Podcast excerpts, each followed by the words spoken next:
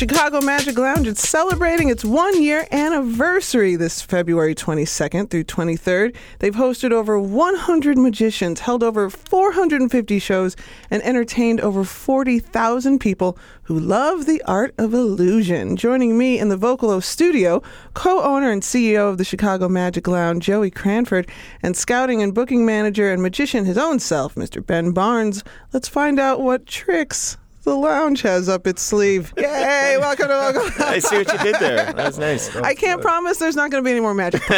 I cannot promise that, but uh, I do want to talk to you both about your your magical journey. Uh, how old were you when you first fell in love with magic, and what brought you to want to open a club here in Chicago? Uh, well, for me, um, I was the uh, I was at the young age of 35 Really? when the magic bug bit me. I don't meet a lot. I mean, not that I meet like a lot of magicians, but you don't meet late stage, late in life magicians. Sounds terminal. I'm a late stage magician. I don't have long in this world. type 3 magic. It's incurable. What- so you're 35 and Um, I you're was 35. already Yeah, I, I, I've lived a life of theater. Mm-hmm. Um, I'd, um, I'd, I'm a theater major, um, and uh, I, I'd been in the in the allied arts of improvisation and, and other things, and uh, I began juggling at some age, and um, magic kind of came along by accident. Um, it's a it's a story that it, it has its own origin, but it, it basically goes back to um, a joke about a magic kit being sold at Walgreens. And uh, we would make, we'd kind of be like, oh, it's a two hundred fifty dollar value for twenty nine ninety five. We should get that. it's you know we sell it for pieces out of the trunk of our car, R. Kelly style, you know, in front of regular McDonald's. and uh, it's It's the uh, one good R. Kelly story we have left. that's the only one I can say on the radio. Uh, and uh, and so you know we would joke about it every time we'd go in there. You know, oh, remember toilet paper, um, toothpaste, and should we should we get our retirement? I mean, this is great. It's a wholesale. We can get this right now. Sell it for pieces. But uh, uh, in the end, it was uh, my wife and I kind of making this bit, and uh, under the tree that Christmas was my very own magic set. And so I cried because it was so funny. She had completed the bit. Little did she know that I would become completely enraptured by magic. Um, so much so that I began directing a magic show, meeting all the magicians in the community, and taking my um, my, my my talents and my kind of community sense, uh, community building sense of uh, productions uh, over to the magic side, and I wanted to get to know the magic community more, um, and uh, it led to a production of a show that just happened once a week. And uh, first of all, never let that woman go. She, she oh, look at she gets you. Yeah. She gets you. Yeah, yeah. Uh, but uh, and Ben, uh, how did you come to the club, and how did you come to magic? uh, I came to magic, you know, uh, I really think of as magic came to me. I was three years old. Uh, magician was in my preschool. I saw that and instantly knew that was it. And I just kept it up. I kept it up. And when I was about 19, uh, I was figuring out what to do with my life. I was in college and very quickly about to leave. and um, I called every magician you could imagine. And uh, I mean, anyone you could name. I literally called that person on the phone and they gave me advice. That advice took me to a man who would eventually become my mentor in magic. And over the course of 25 years, he taught me how to be in that role. Uh, I came into the lounge um, maybe. Uh, officially about a year ago, but I started visiting the lounge at the previous location maybe a year prior to that. Uh, saw the exciting things that they were doing, and uh, I had a show of my own that I had been producing for 12 years. I decided it was time to move on and do something else, at which time Joey uh, graciously invited me to become a part of the Chicago Magic Lounge community.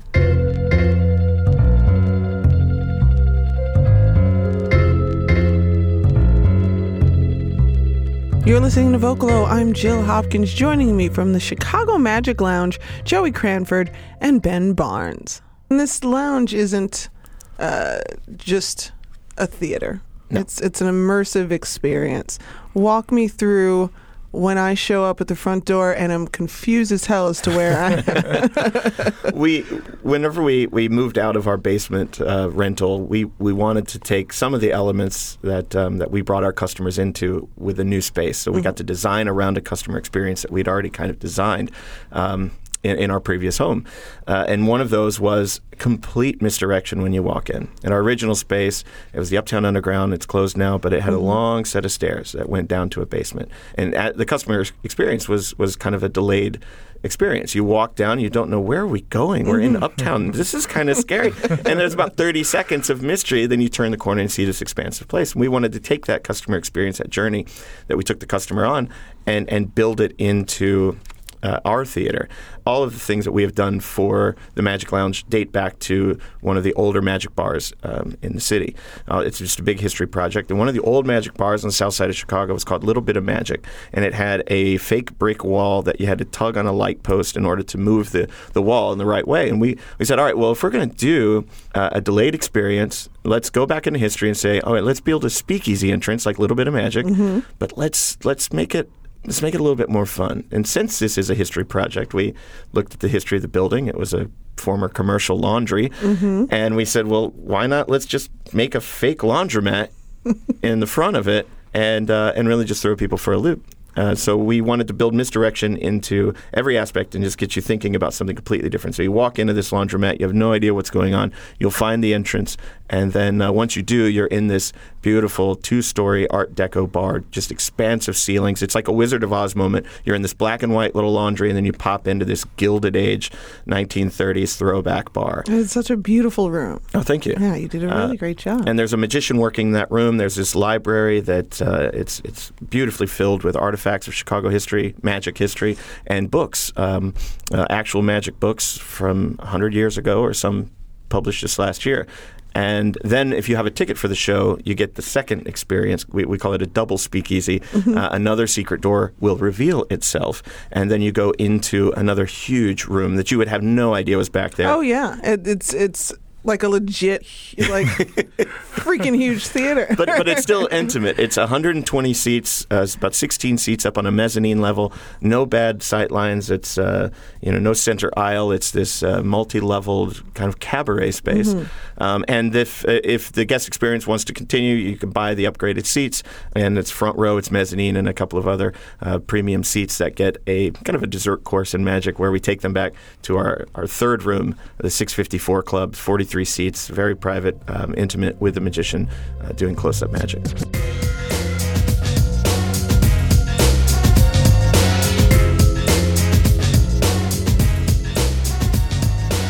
I'm Jill Hopkins. This is Vocalo. I'm speaking to Joey Cranford and Ben Barnes of the Chicago Magic Lounge. Uh, ben, is it would it be fair to say that there are different genres of magic? Absolutely. Uh, there are different genres, but even within a single genre, there are different styles. You know, for as many different magicians there are, there are different approaches to it. And uh, yeah, absolutely.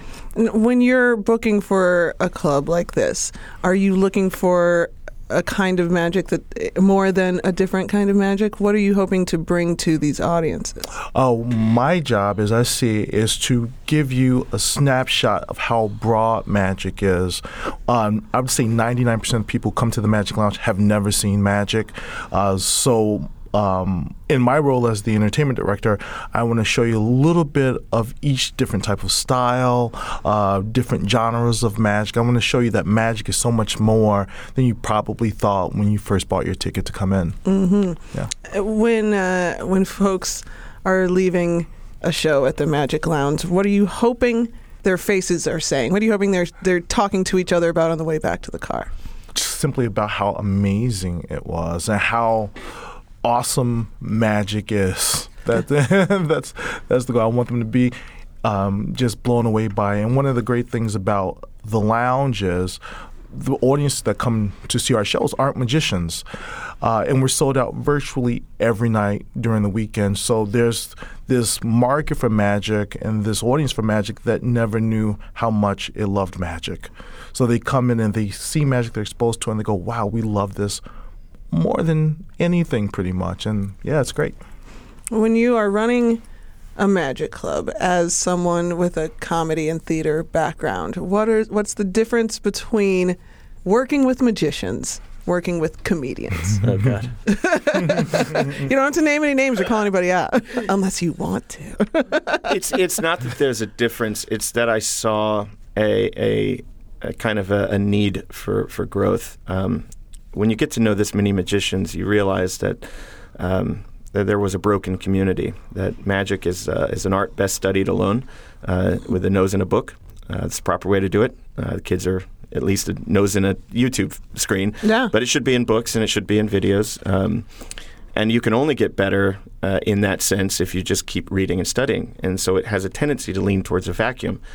Uh, coming out of the comedy world, the improv world, and even stand-up world, you would always see you know communities rally around. Uh, even an improv group is full of eleven people, but the im- the other students are studying or the other performers would always fill up the clubs near the back of the bar. And same thing with stand-ups. You go to any stand-up club, and you'll just see all the stand-ups at the back of the room, just kind of uh, supporting. And then they'll they'll see that they'll have a mentor in the audience. They'll come over and say, "What did you think?" You know, he's like, "You got it, kid. You know, great job. We're going to move up." You know. And so when I started this, I, I, wanted to map my experience of the comedy world over the world of the magicians uh, so that we could introduce a community aspect to them. Um, and, and seeing that grow has been one of the most rewarding things to, to now go into the lounge and see that there's about 10 magicians hanging out somewhere at any given moment, not just the 10 that are working on a Saturday night, but you know, th- there are people there that are just watching magic, talking magic, and, uh, and even after we close, they're at the bar hanging out. And, uh, and that's just a neat thing to see. People sharing ideas, sharing each other's books, sharing each other's references, sharing each other's uh, secrets. Um, and, it's, and it's something that, that wasn't around that um, that I'm hoping uh, sticks around and, and continues to grow with the community.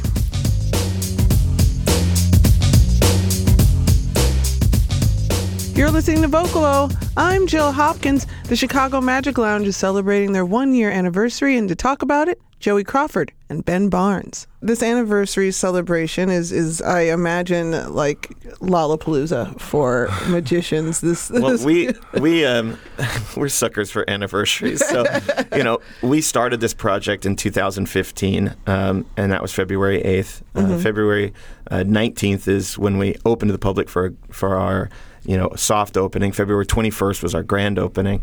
Um, June 7th, uh, we actually put on the map as Magic Day in Cook County, um, which is just really cool. We made a day uh, in Cook County to celebrate Magic's return to the Chicago nightlife landscape uh, by um, petitioning Cook County to give us a day, and that's the day we broke ground on the project. So that's our real party, Yeah. um, because we want Cook County to eventually uh, learn that it has a day for magic, and it's about what Chicago's done for the magical arts that most people don't know about.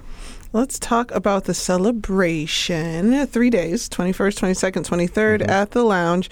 It must have been difficult to kind of parse through everybody that you've seen, everybody that's come to the club, and pick just a few to celebrate uh, and to bring to the stage. How did you, what was that process like? Um, easier than you think. Uh, uh, for me, it was uh, when we had our opening a year ago. We had an international cast of magicians, many of the most famous magicians currently practicing. And the idea was is we wanted to put on a show for the local community that had been supporting the lounge up to that point. Uh, so the um, anniversary celebration that you're going to experience is mirrors that to some degree. We have performers from all over the world. Uh, as a matter of fact, two of our performers come from overseas, Argentina and Sweden, and the other is from LA. Uh, and they're three of the most exciting performers currently working today. the uh, one of the great things about magic uh, is that it is uh, an international universal language. Oh yeah. And uh, I wonder, uh, on your trip, you're taking a trip uh, overseas here in just a few days. What a European audience and an American audience, how how their reactions to things differ? Because I have seen videos on YouTube of uh, you know street magic and people taking off, running clear down the clear down the block. I wonder if in Paris people will run clear down the rue. Is that something that you're hoping happens, or is there Well- a difference in how how folks react? Well, uh, as far as reactions, um, I think it is a universal reaction. If you're in a theater, people don't typically get out of the seat and run away. Yeah. Uh, but if they're in the street, the tendency is to run away. Um, speaking to the universal aspect, um, I was in Paris a few years ago, and uh, my wife and I went to watch a show. Uh, David Stone, well-known magician. They spoke only French uh, in this little cafe. Um, funny enough, they had close-up magic at the tables, uh, which is Chicago-style magic, before going down into the uh, actual performance room. Nice. So was kind of neat to see Chicago-style magic with that kind of breadth of. Uh, of experience. And so we went down and uh, we had a great time. We were laughing at all the right spots. We understood the comedy, we understood what was happening. And, it- and we don't speak that much. We can order wine in France, but we can't speak the language, you know, just in communication, much less understand a magic premise. But when we were there and we watched it, it, it has this universal appeal. We're going uh, tonight. We're actually flying to Munich, and we have uh, on the books to see a, a show in Germany. Uh, we don't speak German, and but we're going to watch it, and I know we'll have a great time because that's what magic does. You know. Well, once again, my sincerest congratulations, and here's to many more years of magic. Let me get the info out to the people. You can go to ChicagoMagicLounge.com for not just information on the the anniversary celebration, but uh, for information on what they do all year round. The anniversary celebration starts this February 21st and runs through the 23rd. And uh, you know what? Just thanks for keeping it magical in Chicago. We we need all the, the wonder that we can get because real life doesn't seem that magic all the time. Thank you both so much. Yay! Thank you. Thank you.